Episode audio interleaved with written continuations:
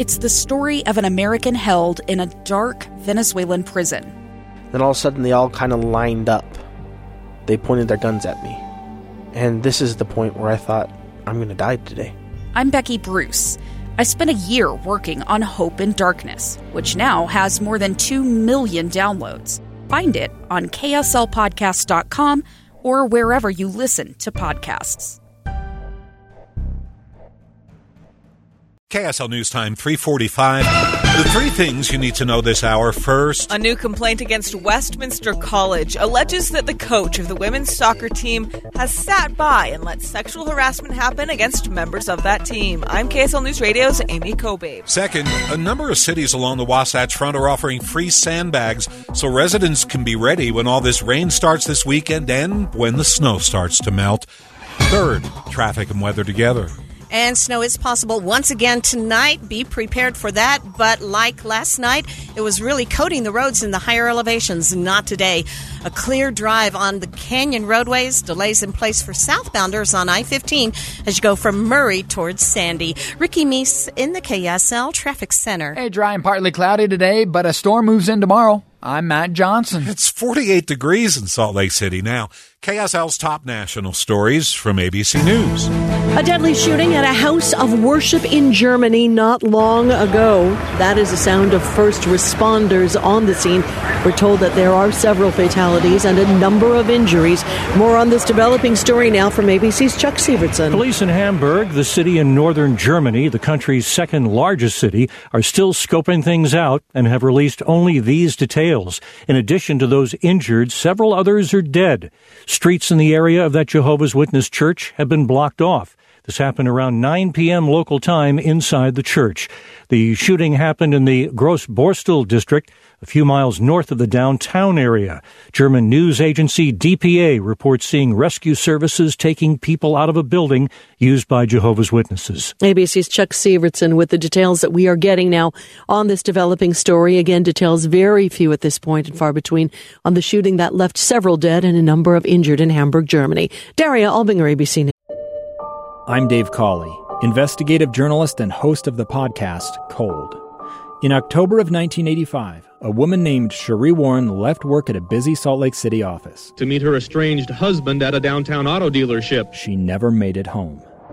Sheree's car surfaced weeks later in Las Vegas. in the parking lot of a hotel casino. No one knows how it got there. Strange. It was strange. Both Sheree's estranged husband and her boyfriend raised suspicion for investigators, I kind of thought that he might have done something. but no arrests were ever made.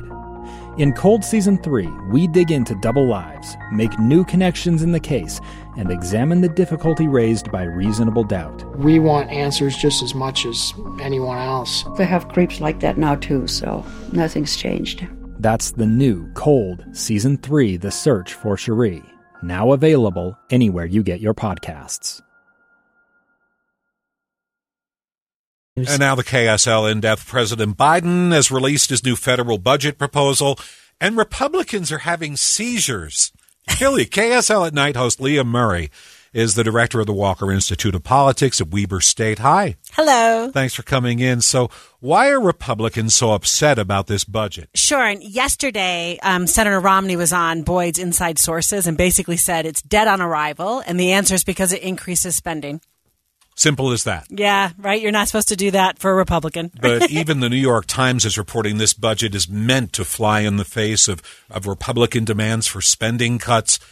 This is not how you build consensus, is it? Right. Well, the answer is he's not trying to build consensus, right? He is laying out what are the talking points, the arguments we're going to make over the next election cycle, and where he wants, right, Republicans to look weak.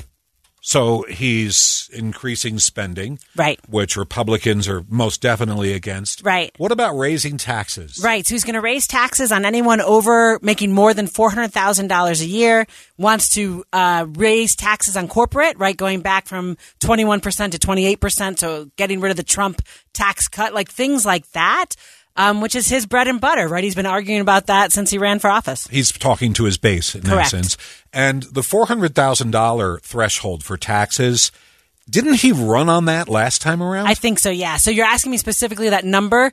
I feel like yes, but you know, don't quote me. But I But- mean, like it might be. But generally, this budget is on brand Yes. for oh, Joe yeah. Biden. Right. And totally, he's releasing it today in a speech in Pennsylvania. Right. So when you ask me, like, that's a campaign stop, that is not a consensus building budget making. But a, but a problem, Leah. Where do we land with all of this? He has a budget that's over here. The Republicans are way over there. Where do we land with a, with a government shutdown? Right. No, that's my worry, right? Because we've got until June to figure out the fact that we have reached our debt limit. So basically, what he's signaling is he's not working to fix any of that. So this is election politics, but in the end, it has to get to compromise where everybody takes their medicine and they're a little bit bitter. Yeah. Will we get there? I think everyone says yes, but I keep saying like we've had all sorts of unprecedented, you know, expectations recently.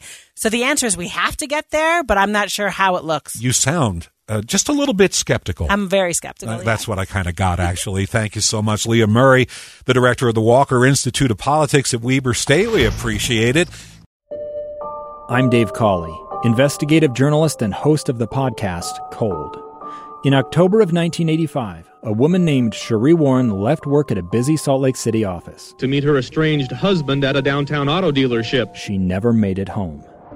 Sheree's car surfaced weeks later in Las Vegas. In the parking lot of a hotel casino. No one knows how it got there. Strange. It was strange. Both Sheree's estranged husband and her boyfriend raised suspicion for investigators, I kind of thought that he might have done something. but no arrests were ever made. In Cold Season 3, we dig into double lives, make new connections in the case, and examine the difficulty raised by reasonable doubt. We want answers just as much as anyone else. They have creeps like that now, too, so nothing's changed.